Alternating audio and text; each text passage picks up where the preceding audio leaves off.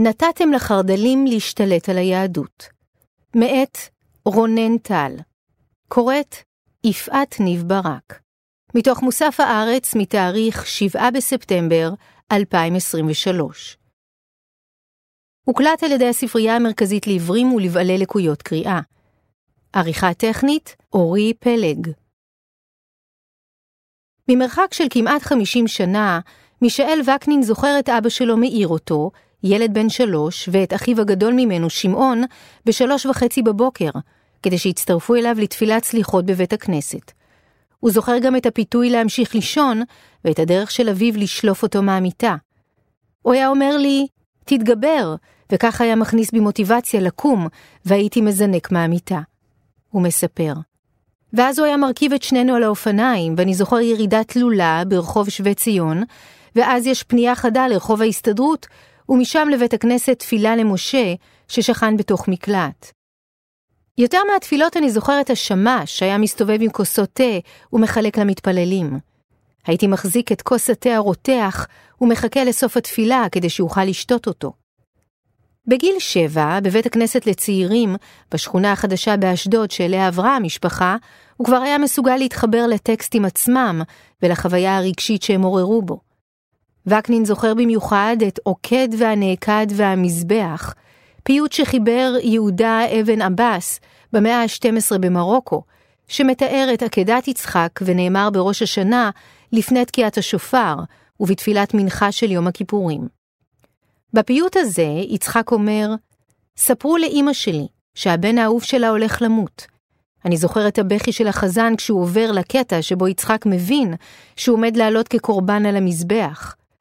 זהו טקסט מדהים שמתאר בחיות נדירה את הסיטואציה המחרידה ההיא, שהפכה לאחד המיתוסים המכוננים של האמונה היהודית.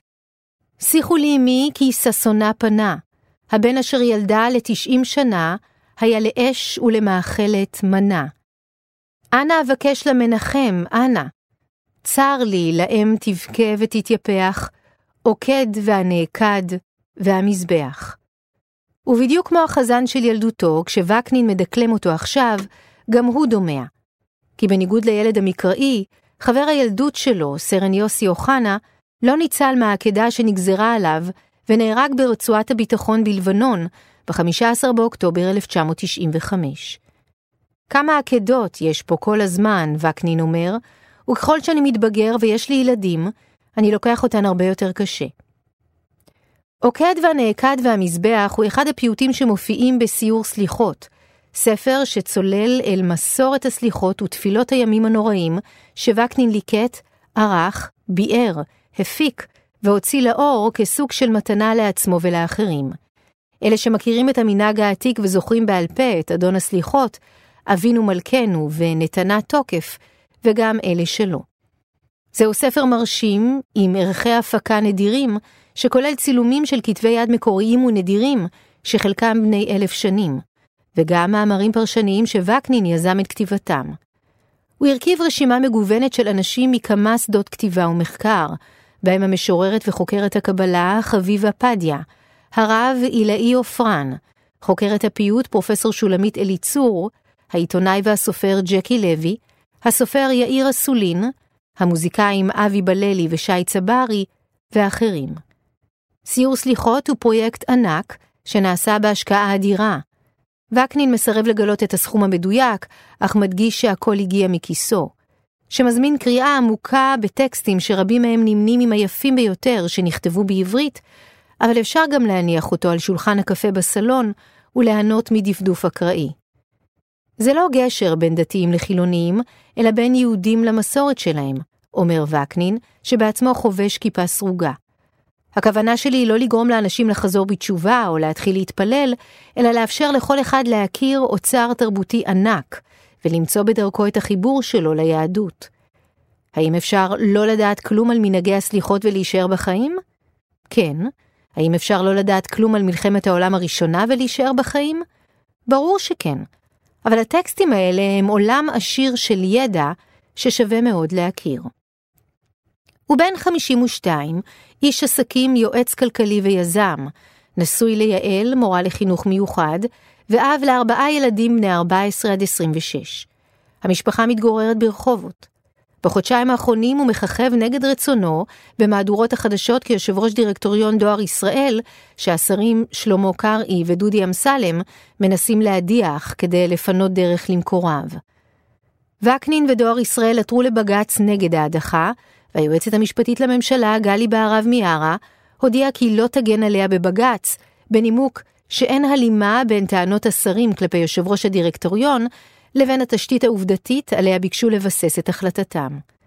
בנוסף, נמצאו פגמים באופן שבו קוימה חובת השימוע לפני ההדחה. אתמול, חמישי, לאחר מועד הדפסת הגיליון, התקיים הדיון בבג"ץ. לווקנין יש רקע בכתיבה ובעריכה. הוא שימש בעבר כעורך מוסף השבת של גלובס, וכעורך הכלכלי של ידיעות אחרונות, אבל פרויקט ציור סליחות נקרא בדרכו בזמן שהוביל יחד עם מנכ"ל הדואר, דוד לרון, תוכנית התייעלות מאתגרת בדואר, שכוללת מעבר לאוטומציה, החלפת הנהלת החברה וניהול משא ומתן מפרך עם המדינה וועד העובדים. במשך שנה הייתי מתעורר באחת לפנות בוקר ועובד עד חמש בבוקר. הוא אומר, הוא מוסיף כמעט בהתנצלות, אני לא צריך לישון הרבה.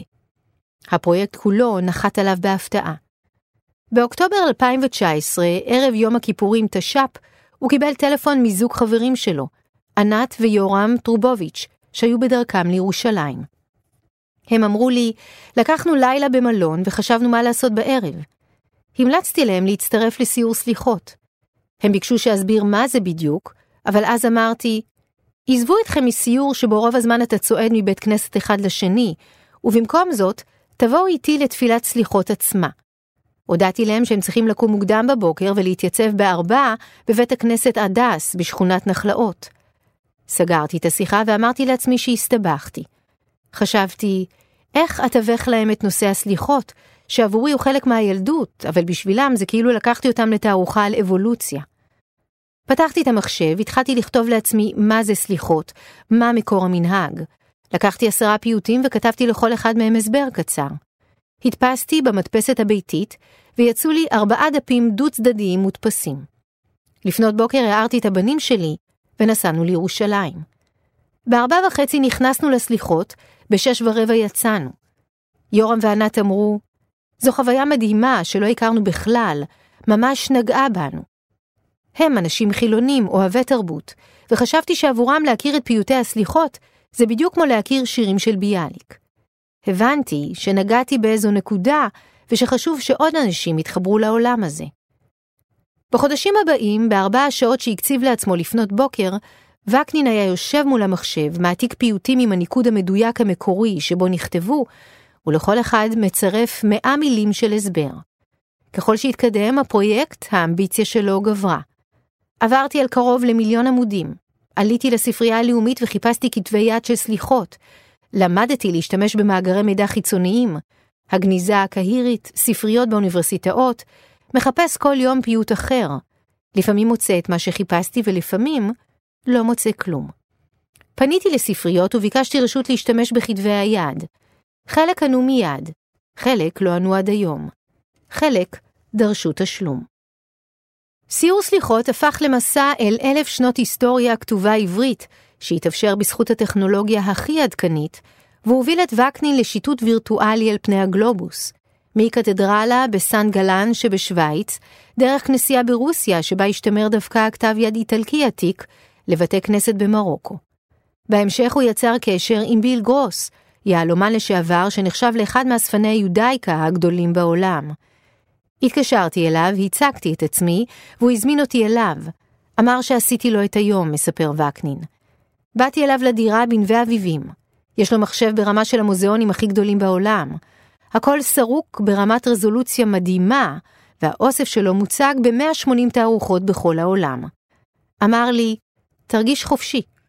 ישבנו ביחד והתחלנו לחפש. הוא אדם חילוני, אספן שמבין בסגנונות אומנותיים וכתבי יד, אבל לא תמיד יודע לחפש את הפיוט הספציפי, כמו שאדם דתי יודע. אחר כך הוא פנה אל אבי בללי, שלפני יותר משלושים שנה הפך את אדון הסליחות, פיוט שזכר במעורפל מהביקור השנתי בבית הכנסת, ללהיט גדול של נקמת הטרקטור. שי צברי, שעוד קודם הקליט פיוטי סליחות, בהם "לך אלי", הפיוט הפותח את יום הכיפורים, הצטרף גם הוא. ואז בנו הבכור של וקנין, עומר, המליץ לו לצרף קוד QR שיאפשר האזנה לפיוטים עצמם, ובכך למשוך גם קהל צעיר יותר. וכך, לצד הספר המודפס, יש גם שני אלבומים, סיור סליחות גרסת בית הכנסת, שכולל 60 ביצועים לפיוטי הסליחות ותפילות הימים הנוראים בביצוע פייטן הרב חיים לוק, וחברי אנסמבל הפיוט של יאיר הראל, וסיור סליחות גרסה עכשווית, שבו האנסמבל והרב לוק מארחים את צברי ונטע אלקיים. מאוד היה חשוב לי שהפרויקט הזה יציג גם שירת נשים, וקנין אומר. בני עקיבא, בלי הפרדה. וקנין נולד באשדוד ליאיש ורוזה, עולים ממרוקו, הבן הצעיר בין ארבעה ילדים. עבור מי שהתחנך בשנים האחרונות על התיאוריות של אב"ח, הסיפור שלו הוא הכל חוץ מסטריאוטיפי. אביו היה פועל בניין שהפך בהמשך לסבר בנמל אשדוד, אבל וקנין לא זוכר לא רגשות קיפוח וגם לא מצוקה חומרית. גרנו בשיכון חברת חשמל, שכונה של האליטה החילונית של אשדוד, שהגיעה לעיר להקים את תחנת הכוח. חיינו בצניעות, לא היינו עשירים, לא טסנו לחו"ל וגם אפילו לא נסענו לחופשות בארץ, אבל לא היה חסר כלום. ובראש השנה ובפסח הייתי הולך עם אמא שלי לדואר כדי לקבל צ'ק ששלחו לנו האחים של אמא שגרו באמריקה. הייתי הילד הראשון בבית ספר שקנו לו מחשב. הדבר הכי חשוב בבית היה הלימודים. אבא שלי היה חוזר מהעבודה בנמל, מתקלח, והולך לבית הכנסת לשיעור תורה. בתוך המנעד של הציונות הדתית, כמה דתיים הייתם? האחים הגדולים שלי זוכרים שהמשפחה עוד הייתה רואה טלוויזיה בשישי בערב, כשהאחים של אמא באו לבקר. אבל אני גדלתי לתוך דתיות מוחלטת. בית הכנסת היה מרכז החיים, ומדי יום הייתי הולך עם אבא ואחי לשיעור, אבא לשיעור של מבוגרים, ואנחנו לשיעור של ילדים. היינו בבני עקיבא, שאז לא הייתה בה הפרדה בין בנים לבנות. בפסח ובסוכות אבא שלי היה עולה לרגל לירושלים, מתפלל בכותל, ואז הולך לבית הנשיא ועומד בתור שעות כדי ללחוץ את היד של הנשיא. הוא היה ציוני אמיתי עד הקצה. את אחותי הגדולה הוא הספיק לקחת להופעות של הגשש החיוור, שהיו שיא הישראליות אז. וקנין, שלמד לימים באוניברסיטת בר אילן, והוא בעל תואר שני במנהל עסקים ובמשפטים, ממוקם בקצה הליברלי של הציונות הדתית, פלח אוכלוסייה שהיה מזוהה בעבר עם המפד"ל, עד שפוטה על ידי המשיחיות החרד"לית. מתון מבחינה פוליטית, מקיים קשרים הדוקים עם העולם החילוני, מתנגד בתוקף להדרת נשים. בעולם הדתי מתרחשת היום מהפכה נשית. יש יותר ויותר תלמידות חכמים, נשים רבניות, מורות הלכה, והרבה מהן יותר מוצלחות מהגברים, הוא אומר.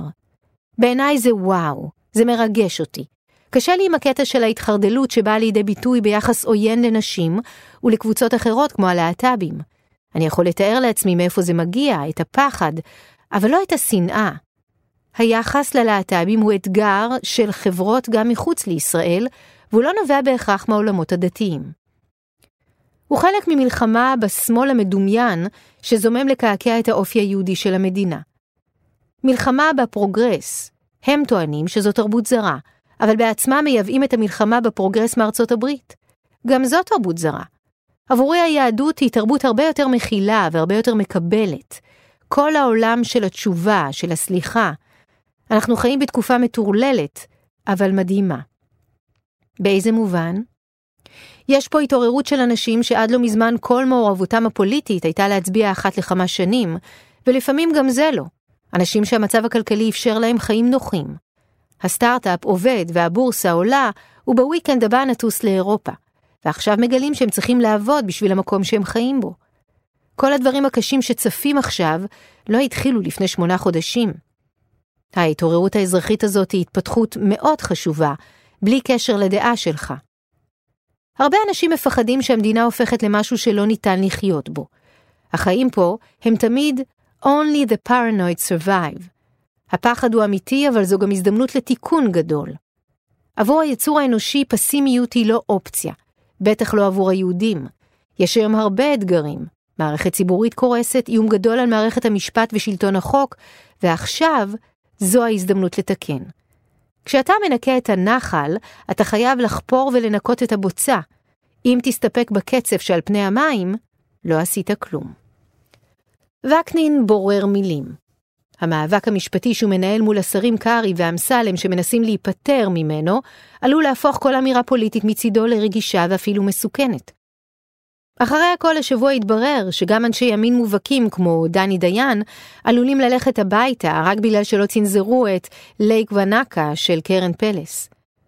וקנין מדגיש שהמשבר אכן מאתגר, ובשביל לנסות לפתור אותו נחוצה עבודה ממשית. לא מן השפה ולחוץ, לא מעגלי שיח, וכולנו אחים. אבל כרגע, הוא אומר, השיח הפוליטי דומה למלחמות בין אוהדי קבוצות כדורסל יריבות. וקנין אגב נמנה עם אוהדי הפועל תל אביב. לך לדרבי בין מכבי להפועל, ומה שיש שם אתה רואה בקרבות על הרפורמה וההפיכה המשפטית. קודם כל לשנוא את הקבוצה האחרת.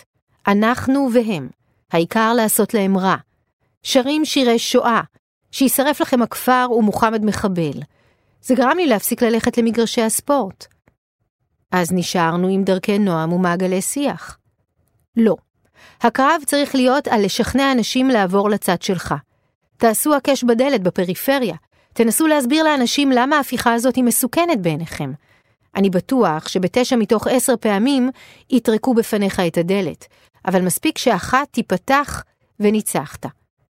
עם האופן שבו ההפיכה המשטרית מוצגת, כמאבק של הפריפריה באליטות המדכאות, לא בטוח שניתן יהיה בכלל להתקרב לבניין. מה עשתה המחאה בשביל ללכת ולשכנע את האנשים האלה? לשכנע, לא להפגין מולם. יאמר לזכות הימין שכשהוא רצה לחולל שינוי, הוא עבד בלשכנע. פורום קהלת הציב אלטרנטיבה, שינה את השיח. עד עכשיו זה לא ממש קרה מהצד השני. רק קבוצה אחת עלתה למגרש. אם אתה מוותר על האופציה לשכנע, אתה באמת בבעיה. לך תחיה באי בודד. המסורתיים יכולים לגשר.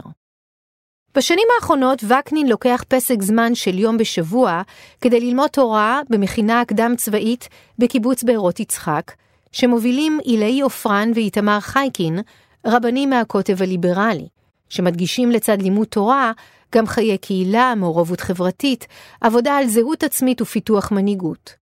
יש להם תוכנית בשם אנשי מעשה, שמיועדת לאנשים עובדים, שיום אחד בשבוע עושים עוף ובאים ללמוד. השנה למדו איתנו שלושה חילונים, שלושתם סופר חכמים. כשאנחנו מתפללים מנחה, אף אחד מהם לא מצטרף אלינו. בשיחת הסיכום אמרתי, השנה היו לנו שלושה חילונים מתוך שמונה עשר, ואני רוצה שיהיו יותר, הם מעשירים לי את העולם והם העמיקו לי את החוויה הדתית דווקא בגלל השאלות שלהם. אני בעד בירור משמעותי של שאלת המקום של היהדות במדינה מודרנית. לא מתוך מתק שפתיים, אבל גם לא ברוגז ברוגז לעולם. ראיתי את הסרטון שבו נשים עלו לאוטובוס ושרו ליד בחור חרדי שאוטם את אוזניו. אני נגד הדרת נשים, אבל אתם באים בשם איזו נאורות, קדמה, אז תכילו על עצמכם את הכללים שאתם דורשים מהצד השני. כשאתם באים להטריל חרדי ולצעוק לו באוזן, זה מאיים על הזהות שלו. או אלה שפתחו מסעדות בתשעה באב. הרי בזה שפתחת את המסעדה, לא הפרעת לאף אדם דתי, הם היו תקועים בבית עם הצום שלהם. אבל בכל פעם שתעשה צעד שמתפרש כהתרסה כנגד הזהות היהודית, תירה לעצמך ברגל. אנשי המחאה עשו נכון כשאימצו את הדגל, שנחשב בעבר לסמל לאומני. באותו אופן צריך לזכור שיש בארץ אוכלוסייה ענקית, לא רק מזרחים ופריפריה, שהמסורת היהודית חשובה לה. הפרויקט שלך, סיור סליחות, נועד גם לשקף את זה? בדיוק. אחת הבעיות הגדולות של המחנה הליברלי היא שהוא זנח את המסורת. בעט בה עד שאמר, לא שלי. בכך נתתם לחרדים ולחרדלים להשתלט על היהדות. הבחירות לרבנות הראשית זה דבר שצריך לעניין את כולם, אבל מעולם לא שמעתי פוליטיקאי חילוני מתעסק בזה, או בחוק שהולך לשנות את אופי הבחירות לרבני ערים ושכונות, מעבר לדיבור שזה נועד רק לתת עוד פרנסה לרבנים. אתם הרי מאמינים שיש חשיבות לקהילה, אז שהקהילה תבחר את הרבנים, ולא איזה קומיסר מירושלים. אז לא רק שאסור לוותר על המסורת, צריך להילחם עליה, ולא להשאיר לרבנים מסוימים לבחור מה זו יהדות. זה כמו להגיד שרציחות של ערבים מעניינים רק את המגזר הערבי. זה אמור לעניין את כולם. כשאין הפרדה בין דת למדינה, הקרב לא אבוד מראש? מגילת העצמאות מדברת על מדינה יהודית ודמוקרטית, אז צריך לצקת תוכן גם למונח יהודית. בלי זה לא תחזיקו מעמד עם עצמכם. וגם מסיבות פרקטיות. זו כמו המלחמה בדוכנים להנחת תפילין. יש לי חבר חילוני תל אביבי מאוד קרוב. הוא אומר, משדלים ילדים מחוץ לבית הספר. קודם כל, המילה הזאת, לשדל, מה זה, סמים? תפילין זה חלק מההיסטוריה שלך, מה מאיים עליך כל כך? אתה עד כדי כך לא בטוח בחילוניות שלך? אם אתה מפחד שהילד שלך יחזור בתשובה, אז תשקיע יותר בחינוך שלו. בפעולות האלה אתה מרחיק ממך המונים. נגיד ויתרת על הדתיים והחרדים, אבל אתה גם מרחיק מיליוני מסורתיים שאומרים, אלה אנטי-יהודים. מהניתוח של וקנין אפשר לנסח טיעון שכדאי למנהיגי המחאה ולציבור הכללי לשים לב אליו. אנשים כמוהו, שמגיעים מהעולם הדתי אבל לא מבקשים לגייס מאמינים חדשים לצבאות השם, ומרגישים בנוח במעוזי החילוניות, הם אלה שצריכים לחבר בין שתי הקהילות, יהודה וישראל, שכרגע נדמה שהקרע ביניהן כמעט סופי. מסיבות של אופי לא מתאים לי להוביל את הדבר הזה, הוא מרגיע, אבל אני כן חושב שאנשים מסורתיים בפריפריה יכולים להיות גשר אמיתי. יש קבוצה ענקית של מעמד ביניים מסורתי, מזרחי וגם לא מזרחי, אנשים שיכולים לנוע בין העולמות ולתווך ביניהם. המטרה היא להגיע למעין אמנה, הסכמה על כללי משחק שיאפשרו לפלא הזה, שנקרא מדינת ישראל, להתקיים. היהודים הרי אף פעם לא חיים על מי מנוחות, ומה שקורה היום יושב על מסורת ארוכה של ויכוח. למשל המאבק בין המתנגדים לחסידים, או הקריאות בזמנו לשרוף את ספריו של הרמב"ם. כל מה שצריך זה ללמוד לנהל את הוויכוח הזה. אז יש סיכוי מול הביביזם? זו נקודת מוצא טובה. אם הייתי מסתכל על זה מנקודת מבט של השקעה כלכלית, הייתי אומר, אין נמוך מזה. כמו להבדיל, כשהגעתי לדואר ומצאתי שם סדום ועמורה. חורבן מוחלט. לא היה כסף לשלם משכורות. אני והמנכ"ל דוד לרון, שהסכים להצטרף למשימה, אמרנו לעצמנו שזה כל כך נמוך, שמכאן אפשר רק לעלות. בן דוד של שומר סף וקנין הגיע לדואר ביוזמת שר התקשורת הקודם יועז הנדל, שפגש אותו באירוע בקריית שמונה בזמן שהוא שימש כיושב ראש מיזם הסיבים האופטיים, IBC. לפני כן היה בין השאר יועץ כלכלי של שר האוצר וסמנכ"ל סלקום. אני לא באה מהעולם הפוליטי, ויועז הנדל לא חבר שלי. הסתכלתי על זה כעל שירות לאומי. במשך שנים בזזו את הדואר מכל המפלגות. השתמשו בו לחלוקת ג'ובים. זה הפריע למישהו? אתה הרי מקבל שירות גרוע. לא אכפת לך? ב-17 ביולי הודח וקנין מתפקידו על ידי שר התקשורת קרעי והשר אמסלם, הממונה על החברות הממשלתיות. וקנין והמנכ"ל לרון, שאיים לפרוש אם ההדחה תצא לפועל, כבר היו בעיצומה של תוכנית הבראה לקראת הפרטה. בתום הליך שימוע החליט השר קרעי כי וקנין לא מילא את תפקידו כראוי. בהודעה שפרסמו השרים לאחר השימוע, נטען כי רמת השירות של דואר ישראל היא ירודה, כי בקדנציה של וקנין נרשמה ירידה משמעותית בהכנסות החברה בתחום הסחר, וכי הוא לא קידם יוזמות להכנסת שירותים חדשים. וקנין לא הופתע מההדחה. בריאיון לכן ארצי סרור בידיעות אחרונות, הוא סיפר שקארי אמר לי, הצלת את הדואר אבל אני רוצה למנות איש שלי. המועמד שלו, כך דווח, הוא יפתח רון טל, יושב ראש חברת החשמל לשעבר, שנחשב למקורב של בצלאל סמוטריץ'. גורמי המקצוע במשרד האוצר וראש רשות החברות הממשלתיות, מיכל רוזנבוים, שעסוקה במאבק משלה מול השר אמסלם, הביעו תמיכה בווקנין וטענו כי ביצע את תפקידו כהלכה. עם זאת, בג"ץ סירב להוציא צו ביניים שמונע את ההדחה. לגמרי במקרה, רגע לפני הדיון בבג"ץ, שנקבע לאתמול, פורסמו השבוע נתונים רשמיים שהראו כי בחצי הראשון של שנת 2023 רשם הדואר רווח נקי של 29 מיליון שקל, לעומת הפסד של 176 מיליון בתקופה המקבילה אשתקד. ההכנסות של הדואר צמחו ב-13% ביחס לאותה תקופה ב-2022, ולפי דוח נציב תלונות הציבור, מספר התלונות נגד הדואר צנח ב-32%. וקנין אומר שבזמן השימוע הוא התרשם שקארי מאמין שהוא יעזוב בשקט את התפקיד בדואר ויחזור לעשות לביתו. הוא סירב. אנחנו בתקופה של שינוי ותיקון. אני לא שומר סף, אני לא עובר קרוב למה שעוברים היועצת המשפטית לממשלה והמשנה שלה ומנהלת רשות החברות. אולי אני בן דוד של שומר סף, אבל אני חושב שזה מאוד מסוכן שתשתרש תרבות שבה יבוא שר חסר מעצורים ויפטר מנכ"ל שלא בא לו טוב. ככה מרכיבים את השירות הציבורי. יש משרות אמון כמו מנכ"ל משרד, אבל מנהל של חברה ממשלתית זו לא משרת אמון. יש לי עוד שנה בקדנציה ואפשר לא לחדש לי את המינוי. לקרעי חשוב לעשות את הצעד הזה כי הוא מקבל נקודות ב base הפוליטי שלו, ובעצם זה אפילו לא ה base, אלא חברי מרכז הליכוד, העסקונה הליכודית שבוחרת אותו. ואצל אמסלם זה התחבר למלחמה שלו במיכל רוזנבוים. לא שקלת לוותר? אדם אחר היה אולי מוותר. אני עובד רק בחצי משרה. יש בדואר מנכ"ל מעולה, ויושב ראש שמסתובב יותר מדי רק מפריע. אני לא צריך את הג'וב הזה לא לפרנסה ולא לתעסוקה. זה לא משהו אישי. זה קשור לשאלה באיזו מדינה אני רוצה שהילדים שלי יחיו.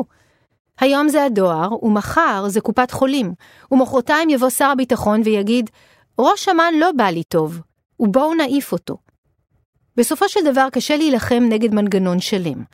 אתה לא חושש שבוקר אחד תתעורר ותגלה שהממשלה השתלטה על כל התפקידים ונפטרה מכל מי שלא בא לה טוב? אלה פחדים לא רציונליים. ה-DNA הישראלי הוא ליברלי ודמוקרטי. יש אצלנו משהו בבסיס שלא יכול לאפשר את זה. יכולים להתרחש מקרים נקודתיים כאלה, ואם היינו ממשיכים לעצום עיניים, אז היית צודק. כרגע, השרירים שמתמודדים מול זה פשוט צריכים חיזוק.